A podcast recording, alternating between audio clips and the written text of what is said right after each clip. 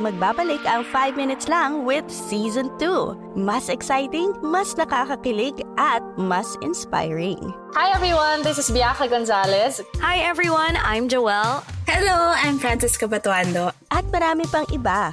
Let's talk about dating, growing your career, and everything in between. 5 minutes lang, where we learn how to navigate life from people who've cracked the code. Available soon on Spotify, Apple Podcasts, o kung saan ka man pumapodcast.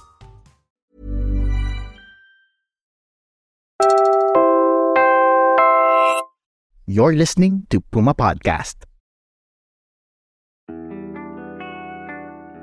Hello, dear listeners. Here's the deal this is not going to be a funny or light episode. We're going to be talking about real accounts of cruelty and violence. So, this one is coming with a big trigger warning for torture, murder, and military sexual slavery. Be sure to listen to this one first before suggesting it to one of our younger listeners. But definitely listen, because this episode is about war and its victims outside of armed combat. We are going to take an unblinking look at what war can do to a person and talk about, and please hear the heavy air quotes, comfort women. These are their stories of being taken prisoner and repeatedly sexually assaulted. These women want their stories told. They want the world to know that this happened, that horror was done to them, so that it never happens to anyone else ever again. Welcome to What's AP, Araling Panlipunan Rebooted, the podcast that looks at Philippine history with fresh eyes. Today it's red eyes. Lots of tears shed while we research this episode. I'm Sab Schnabel, a historian and a comedian who has worked for Carlos Celdran, the National Museum of the Philippines, and the Guggenheim in Venice. And I'm Siege Tantenko, reporter and history nerd. Both Sab and I feel a little iffy about the term comfort women. But it's the historical term that is used. So let's start by tracing its origins. The term comfort woman comes from the word ianfu in Japanese, wianbu in Korean, and weianfu in Mandarin. Please pardon my pronunciation.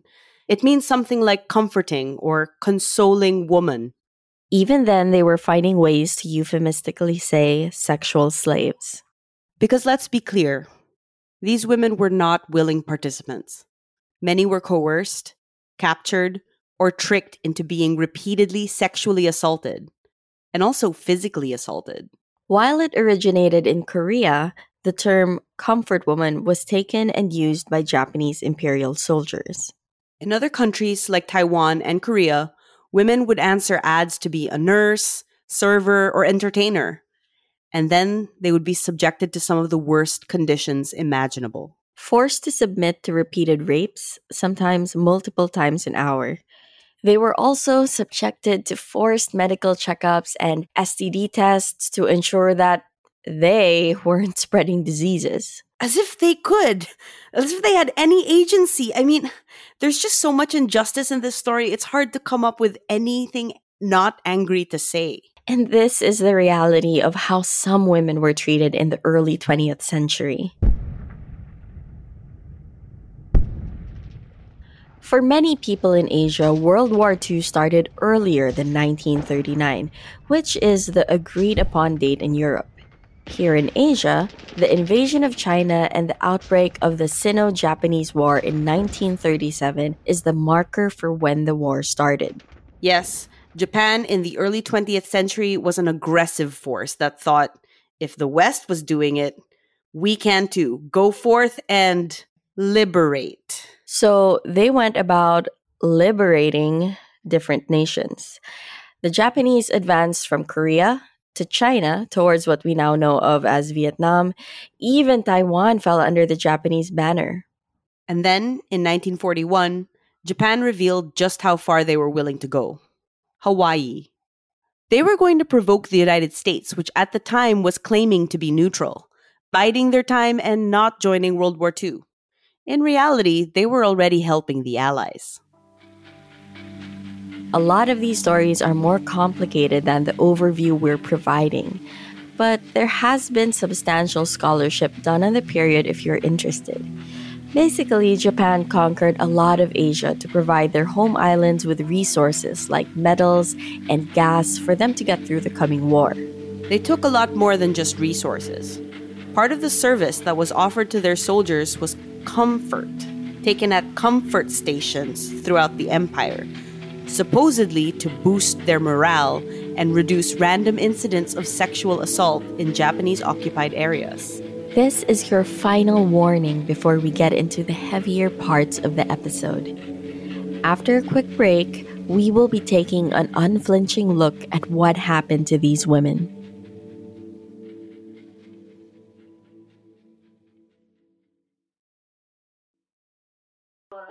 Lola Narcisa Claveria. Di panganak ako sa Banintog San Juan Nabra. Ako ay si Lola Estelita di Naglila, Pilipina, Gabriela. Ako po ay 89 years old na. Nung wala pang hapon, masarap ang buhay namin. Comfort women were a reality in the Philippines. It wasn't as rampant or as systematized as it was in other parts of Asia because the Japanese Imperial Army was only here for three years, compared, for example, to the 35 years that they occupied Korea.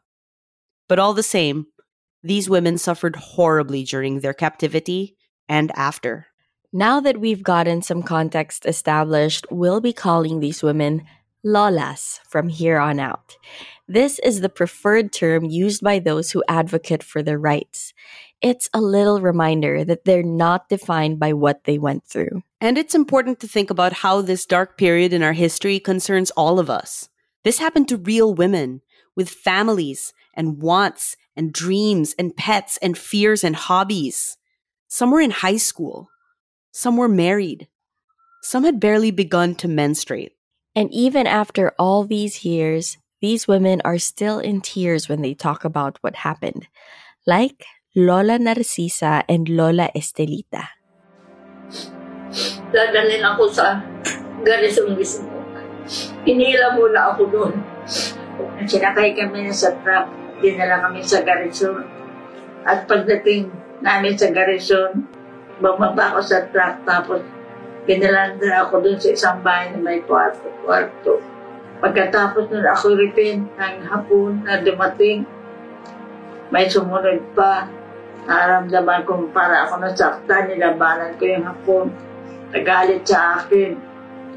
Nabakan ako sa dalawang tenga at umaldakas na. Ilantog sa lamisa, nahulan ako ng malay. Pagkatapos na may masmasan ako, wala na hapon. May isang babae lumapit sa akin, pinayuhan ako. Na huwag daw akong manlaban, baka daw ako patayin pa. Kung ano ikaw gusto, sumunod ka na lamang para hindi ka masaktan. Kaya ako pag nilirip ko ng mga hapon, umiyak na lang ako, tinatapan mo ang aking mata. We were told that the Lolas generally find it hard to say words like ginahasa. They prefer to say they were detained in the garrisons. Lola Narcisa and Lola Estelita managed to survive because their garrisons were liberated by Allied forces. The full video containing Lola Narcisa and Lola Estelita's stories is up on YouTube. Titled Lolas Reveal the Story of the Filipino Comfort Women by Lila Pilipina. These days, there are very few Lolas left whose voices you will hear telling these stories firsthand. So it's important to listen. Other stories have been preserved on paper too.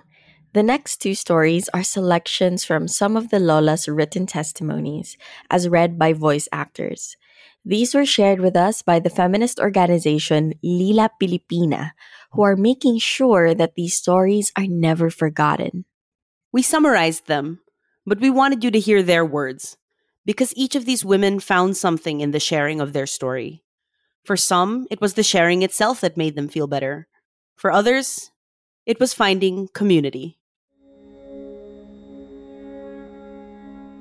My name is Lydia Antonio. During the war, I went to visit Bulacan. We passed many Japanese sentries and everyone was obliged to bow to the Japanese soldiers. I wasn't able to bow nicely. The Japanese soldier got angry and slapped me and asked me to bow four times. The other passengers were allowed to go and I was told to stay. I was taken in a military jeep and then we headed toward Pampanga. On our way, the Japanese soldiers picked three more women. We were not allowed to talk to each other. We arrived in San Fernando. We were brought to a big house located along the highway. Inside the house, I saw many rooms and wondered what they were for. I was asked to take a bath. When I was through with my bath, I went to one of the rooms assigned to me. Outside, I saw through the window truckloads of Japanese soldiers falling in line. At dawn, I was awakened by a hard shake. When I opened my eyes, I saw a Japanese soldier already half naked. He told me to undress. I did not follow his order, and he kicked me. I resisted, but he was so strong that I could not get free. Even then, I continued my struggle. I asked for help, but no one came to my rescue. Every afternoon, Japanese soldiers would arrive in the house and made lines until midnight. The other women in the house, they told me how to distinguish an official from an ordinary soldier. We shared our stories. I was in that situation for one month until it was learned that I was infected with gonorrhea. In January or February 1945, I went to see my stepmother in Barangay Tadlac, Los Baños, Laguna. The Americans were already in the Philippines. She had come to Manila just in time for the Battle of Manila, an ugly firefight that destroyed the city forever. Many of Lola Lydia's family were killed in the Japanese retreat. After the war, I went back to Manila and got a job as a sales lady. I lived quite a comfortable life. I entered showbiz in the 60s. I became a bit player but did not have the chance to become a lead actress.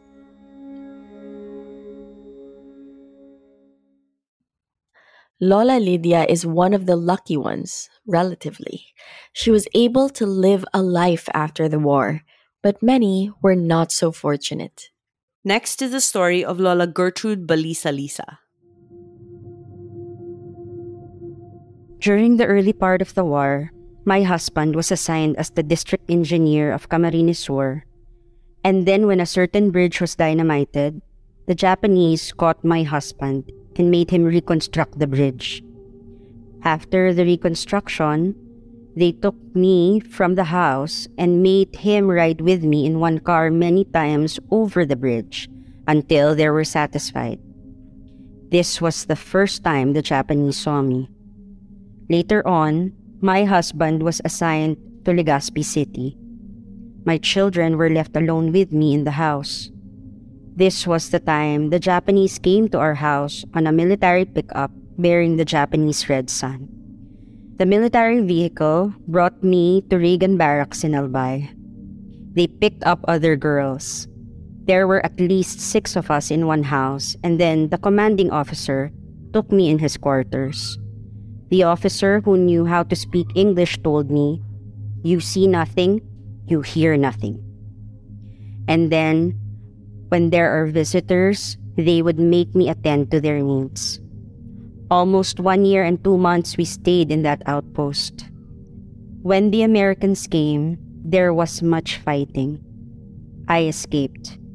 I went home to Legazpi City. My husband treated me like I had a contagious disease, and then my relatives also looked down on me. My husband refused to have my children call me mother he separated my children from me. My mother died without talking to me. So did my father and husband. During my captivity, I missed my children. I think I endured and lived because I wanted to see my children again.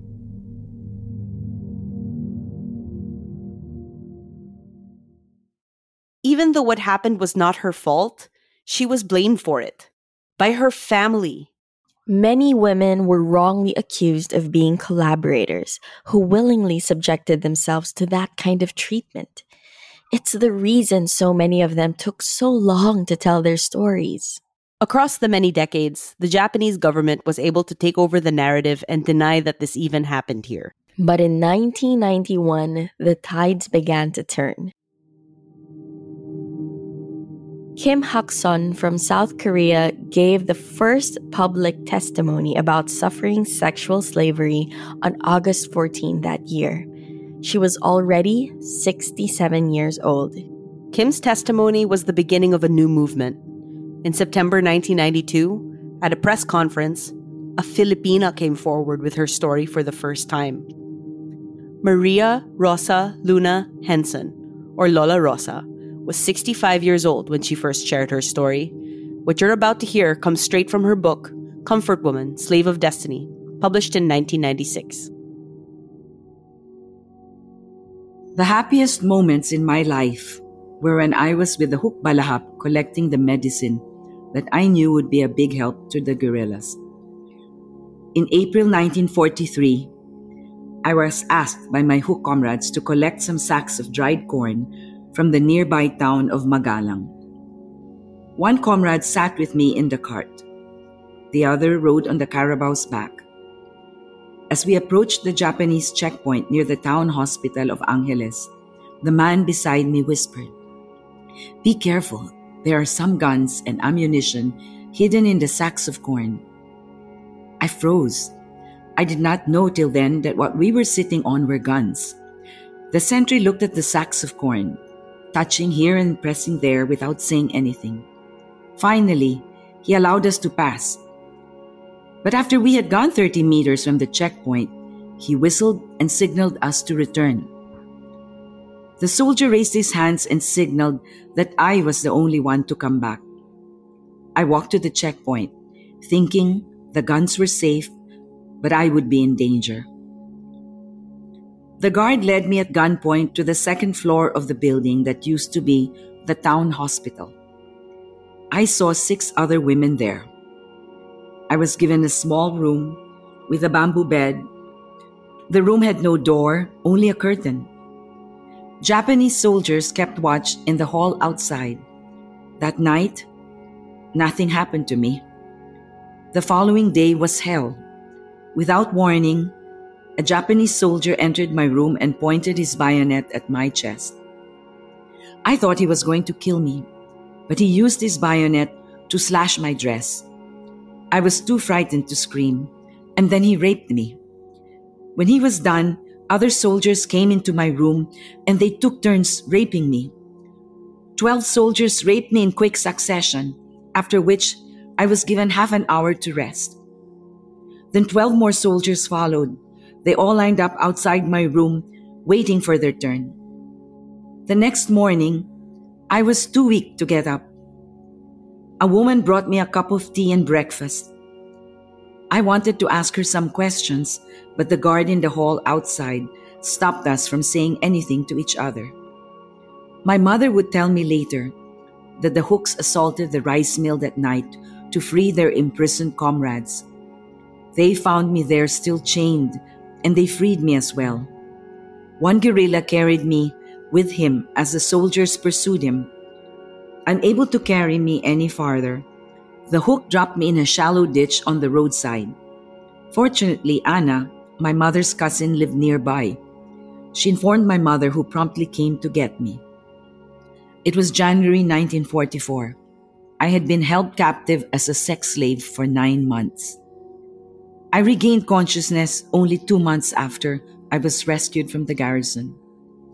I found myself in my mother's house. I wept when I saw my mother's face. I wanted to speak, but no words came from my mouth.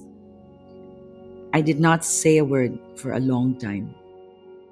But in the end, she did speak, and it was her words that encouraged other Lolas to speak as well. It was Lola Rosa Henson that started the ripples that sliced through the silence these women were suffering under. I was in tears as I told my story, it was very difficult for me to relate what I had been through, but it was also a great relief. I felt like a heavy weight had been removed from my shoulders, as if thorns had been pulled out of my grieving heart. I felt I had recovered my long lost strength and self esteem. I felt better when I returned home. I kept asking Rosario, my daughter, if she still respected me even after she had heard the secret that I had kept for 50 years. I love you even more, she answered. Not all women have as supportive a family, but the Lolas have since stood by one another, saying, Me too. At the end of her book, Lola Rosa talks about the other Lolas she met after speaking out. Nelia Sancho brought all of us together in a house in Quezon City. Gertrude saw me as I entered. She got up and embraced me. Lola Rosa, she said tearfully. You are my inspiration. I hugged her back and said, I'm so happy you too came out with your story. I met the other women, Lola Atanacia Cortez, Amonita Balajadia, Tomasa Salinog, and Francisca Macabebe. We had dinner together, after which we sat around to tell each other our stories. I saw that we had many bitter and painful experiences in common. Their stories firmed up my decision to go public.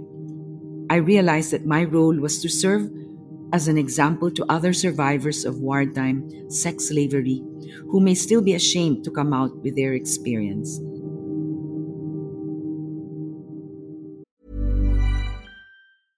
Magbabalik ang 5 minutes lang with Season 2. Mas exciting, mas nakakakilig, at mas inspiring.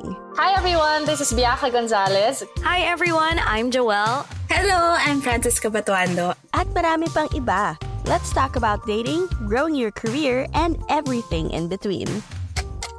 5 minutes lang, where we learn how to navigate life from people who've cracked the code. Available soon on Spotify, Apple Podcasts, o kung saan ka man pumapodcast. It's that time of the year. Your vacation is coming up. You can already hear the beach waves, feel the warm breeze, relax, and think about work. You really, really want it all to work out while you're away. Monday.com gives you and the team that peace of mind. When all work is on one platform and everyone's in sync, things just flow wherever you are.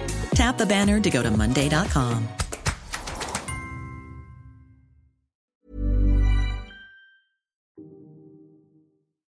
During their captivity, the Japanese kept the women they took prisoners separate. They kept them from talking to each other because they knew that there is strength in community. And now that these women have found each other, they aren't letting anything stop them from fighting to have their stories told and acknowledged. And they've had some help. This community of survivors started coming together with the help of Lila Pilipina, which was established in 1992. These volunteers have heard these women's stories and are making sure their legacy is not snuffed out by those who would deny them. We spoke to Lila Pilipina to find out more about the plight of the women after the war and what we can do to help them. I'm Sharon Cabusao Silva. I'm current coordinator for Lila Pilipina, which is also known now as the Lila Pilipina Center for Justice and Remembrance. So itong office ng Lila Pilipina also served as a home for some of the lolas during the early 2000s. The first time that we heard about comfort women was when Nelia Sancho at the time attended an international conference in South Korea. That was the time that the first three South Korean women came forward to tell the public that they had been military sex slaves of the Japanese Imperial Army during the time that Japan occupied Korea. This was in December 1991, a few months after Kim Hak-son first shared her story. At that time, Kim and two other women filed a lawsuit against the Japanese government, known as the Case on the Claim for Reparations for Korean Victims in the Pacific War. Several months later, there was an article that appeared in the Philippine Daily Inquirer, a document that was unearthed by this Japanese representative Hideko Ito, I think was his name.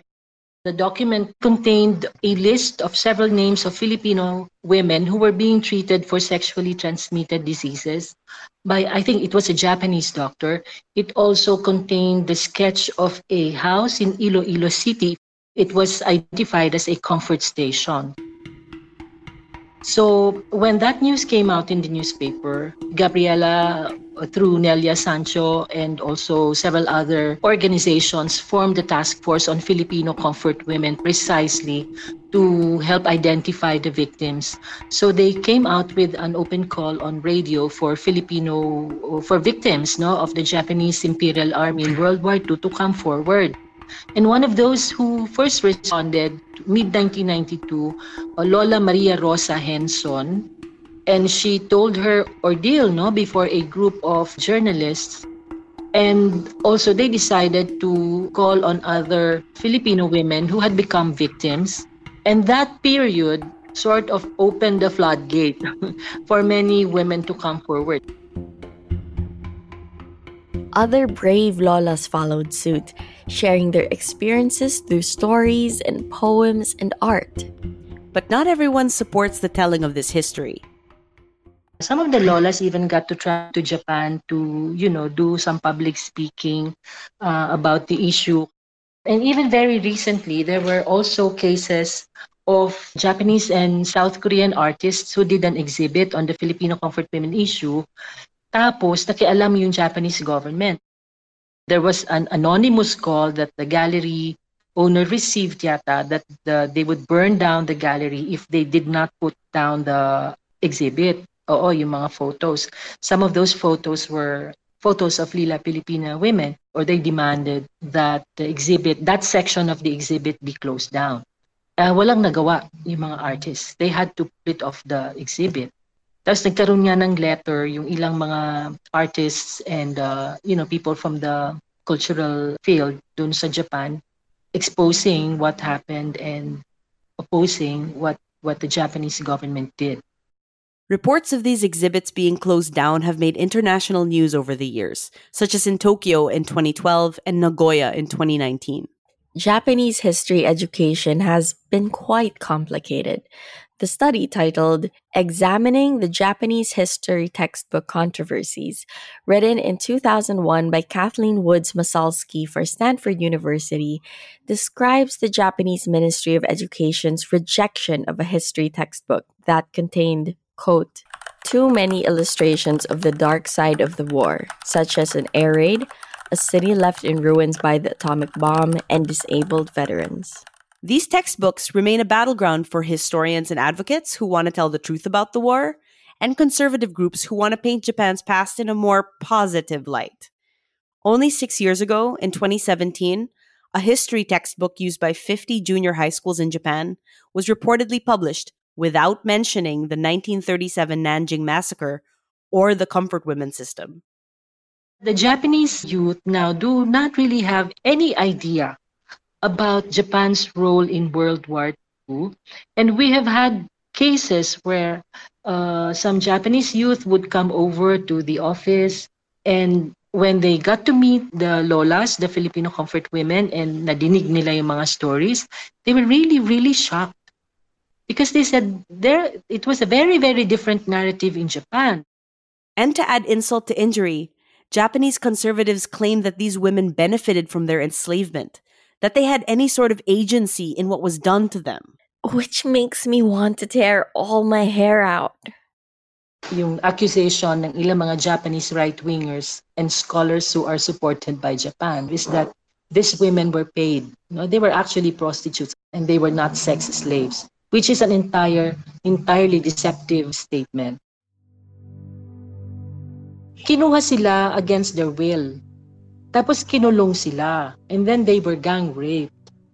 But at some point, as one of the lolas had said, um, we had to survive because we had families, we had, you know, parents and siblings that we knew were looking for us.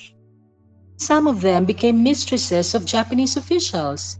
In the word of one the lola, she said, kasi it was easier for us at that time to ascend to this ano, to that, uh, you know, being a mistress of a Japanese official because that afforded us some privileges.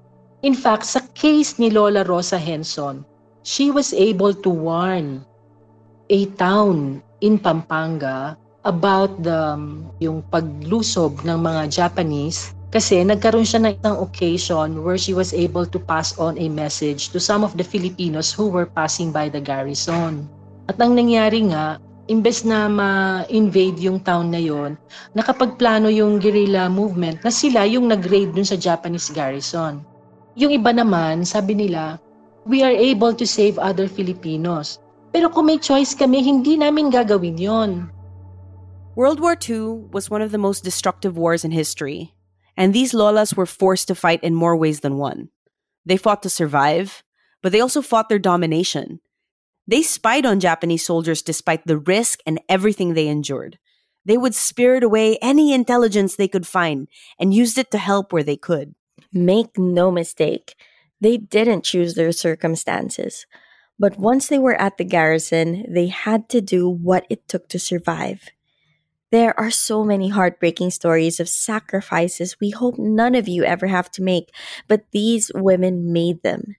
Then they lived with the trauma for 50 years without ever sharing the burden. So, about now, you might be wondering where you can send these women anything they need. And we will get to that. But there are a few more things you have to know before we give you that. Because we can do more than just make old age easier on these women. We can continue their fight for justice. And many do. There's this international campaign that's being made by 14 NGOs, including Lila Pilipina, na dapat maging bahagi ng Memory of the World program ng UNESCO ito materials na ito. But of course, the Japanese side is resisting. In fact, they have in, been interfering with the process. On the other hand, the Lolas do have allies among Japanese citizens too. Ordinary people who, without being asked, will apologize to a Filipino for what the military has done, even if the burden isn't personally on them how do the Japanese citizens define reparations? Like, what for them would justice constitute? Number one talaga yung sincere atonement um, for everything that they did. Individual compensation from the government. And then there were also calls and campaigns for the comfort women issue to be included in Japanese history teachings and textbooks. And on a more important note, we ask, what do the Lolas want? What are they asking for? First is a formal public official apology from the Japanese government. Not the kind of apology that was extended by the Japanese state leaders in 1992 that were not backed up by state policy, not backed by any legal or social measures that would make the apology sincere and concrete. There are four public apologies on record that were made in 1992 by then Prime Minister Miyazawa Kiichi and then Chief Cabinet Secretary Kato Koichi of Japan. There is another quote unquote open letter that was written in 2001. But it's the support of social measures and policy where these apologies fall flat, especially compared to countries that take their dark pasts more seriously. in Germany, for instance, di ba, yung kukompare mo yan dun sa Holocaust, nung ang Germany not only apologized publicly, nag-offer din sila ng mga war reparations, there are even laws, I think, that prohibit uh, German citizens from even ridiculing no yung yung issue yung tumawa ka nga lang dun sa mga museum nila it's not something that's even culturally acceptable eh pero walang mga ganon dun sa Japanese government so Kaya yon ni-reject pa rin ng mga lola natin kasi ang sabi nila, di naman ito yung apology na gusto namin. There have been some funds set up that have helped ease the suffering of the lolas, but it hasn't been as big of a help as they hoped. And even when the Asian Women's Fund was set up, early 1990s, sinasabi ng Japanese government na no, payad na yung reparations kasi nagkaroon na ng Asian Women's Fund. It's not true because the funds for the AWF came also from Japanese citizens and corporations who were already doing it even before the AWF was set up. Tapos sinet up nila yung AWF, um, nasabi nila from the Japanese government through the Philippine government in-exclude nila yung mga NGOs who started the campaign in the first place. So, Lila Pilipina did not have a hand no, in the management and administration. Um, there were a total of how many victims that were uh, listed there. Hindi lahat yon galing sa Lila Pilipina. The only thing that uh, Lila Pilipina did at that time was to assist those lolas who did say yes to accepting funds from the AWF on the basis of, you know, we're very poor, we're very old, we don't have money even for medicines. So, kumbaga, ito naman, galing naman ito sa mga Japanese citizens. Bakit hindi natin tanggapin? The AWF was set up with government funds, but it also relied heavily on the efforts of private citizens who contributed what was called atonement money and oversaw the operations. The number of women who suffered sexual slavery in the Philippines is somewhere between 400 to 1,000, according to different sources. Of that number, it's estimated that 100 Filipinas received compensation. The fund ran its projects in the Philippines from August 1996 to August 2001. Nearly six years later, in March 2007, the fund was dissolved. Meanwhile, the Lolas who are with us to this day still need institutional support and care. In the end, the real solution to the horrors of war is a world without it, if we can get there. Dapat tumigil na yung paggamit sa mga kabaihan. Dapat tumigil na rin yung lahat ng klase ng gera ng pananakop. I mean, all nations should be able to exist peacefully and on, on equal terms with each other. Hindi dapat nananakop ang kahit na anong bansa.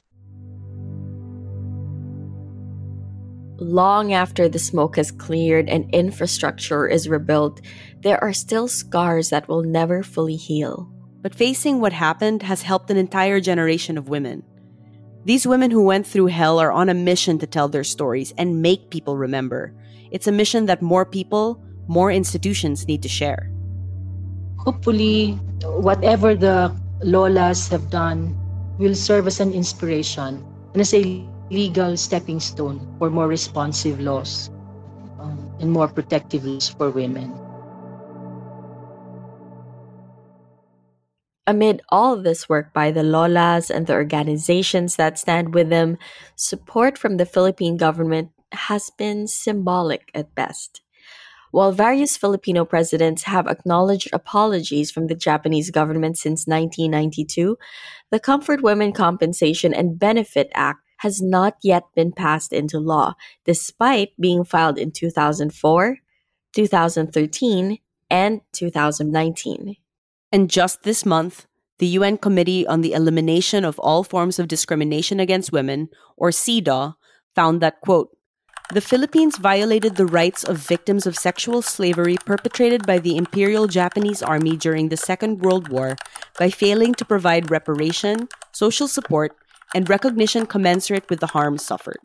The decision is the result of a 2019 case filed with CEDAW by 24 members of a survivors group called the Malaya Lolas, who had been lobbying for the Philippine government to support their claims for reparations against the Japanese government. But our government has maintained that it could not claim compensation for the Lolas after ratifying the 1956 Treaty of Peace with Japan. All this while having programs and benefits for Filipino war veterans who are mostly men. We don't know at this point how the government will act on the CEDAW decision, but now we're watching. As an individual, there is something you can do to help the Lolas. Please contact us on Lila Pilipina Facebook page. Um, they can help dun sa social media campaign At malaki naman yun na itutulong ng mga social media campaigns na yun. You know, they can do pub mats, they can write statements, publish story ng or is a quote from a lola or from Philippine history just to keep the story alive. Some youth groups have also raised funds for the lolas. Very small amounts lang naman, whatever they can. Nagre-raise sila, tapos, you know, we, we buy whatever uh, diapers, milk, ganyan, para sa mga lola. And then they can also organize um, education discussions in their own schools or sa kanilang mga communities. So maraming maraming paraan na makakatulong sila. Kahit sino naman, very welcome ang tulong para sa ating mga lola at para dito sa Lila, Pilipina. We need to show those who would deny this atrocity that we believe these women. We've inherited this fight and we will keep it alive. By the way, Lila Pilipina stands for Liga ng Mga Lolang Pilipina. It's time to join the league. It's time for Cuento Corner, where we talk about something hopeful in the story that feels like a bit of light in the darkness. Hopefully, it puts a little smile on your face. We're talking about the part of the story that is the best thing we've heard. And that is how these women were described when they get together. Kapag magkakasama sila, that's when they are so noisy. Noisy is not how we expected the Lolas to be described, but they like to tell jokes and stories to laugh and catch up. These are not broken women. They aren't silent and sullen and shell shocked. They're singing and chatting and living their lives out loud. Their connection helped them stand up for each other. And now you're a part of it. It's time that we get loud for these women. Because while they have been demanding recognition for decades, they are still fighting. But anytime you ask them, O Lola, may rally tayo ah, sa Japanese Embassy, ganyan. Kahit na barely nakakasalita na sila or nakakarinig, they will always say, tataas nila yung fist nila. Gusto ko sumama, gusto ko sumama, parang ganun yung sasabihin nila.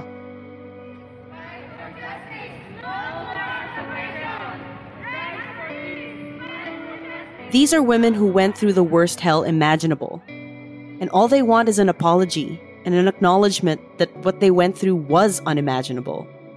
And maybe, just maybe, because we know it happened, we can prevent it from happening again. But we won't ever get there if we forget these stories. The struggle continues, and now it's our turn to raise our fists for these women and say, We know what you did, and we won't forget. Thank you, Lolas, for bravely sharing your story. Let's have the courage to take it from here. Class dismissed.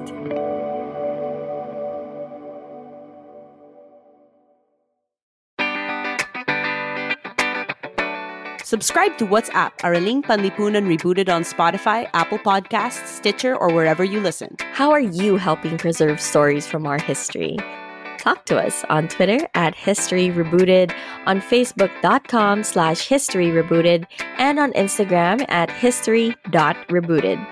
Once again, I'm Ceej Tantengco, Puma Podcast. I'm on social media at Siege the Day, C E E J the Day, because I think you should seize the day. And I'm Sab Schnabel, Puma Podcast.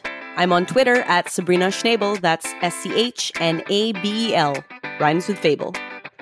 Many, many thanks to Lila Pilipina for the source materials that helped with our research for this episode. And of course, thank you to Anita Celdran, Julian Hoven, and Bubbles Magpayo for lending your voices to the Lola's written testimonies. This episode of What's AP, Araling Panlipunan Rebooted was produced by Nina Toralba and edited by Joe Salcedo. Art by Trix Casilian.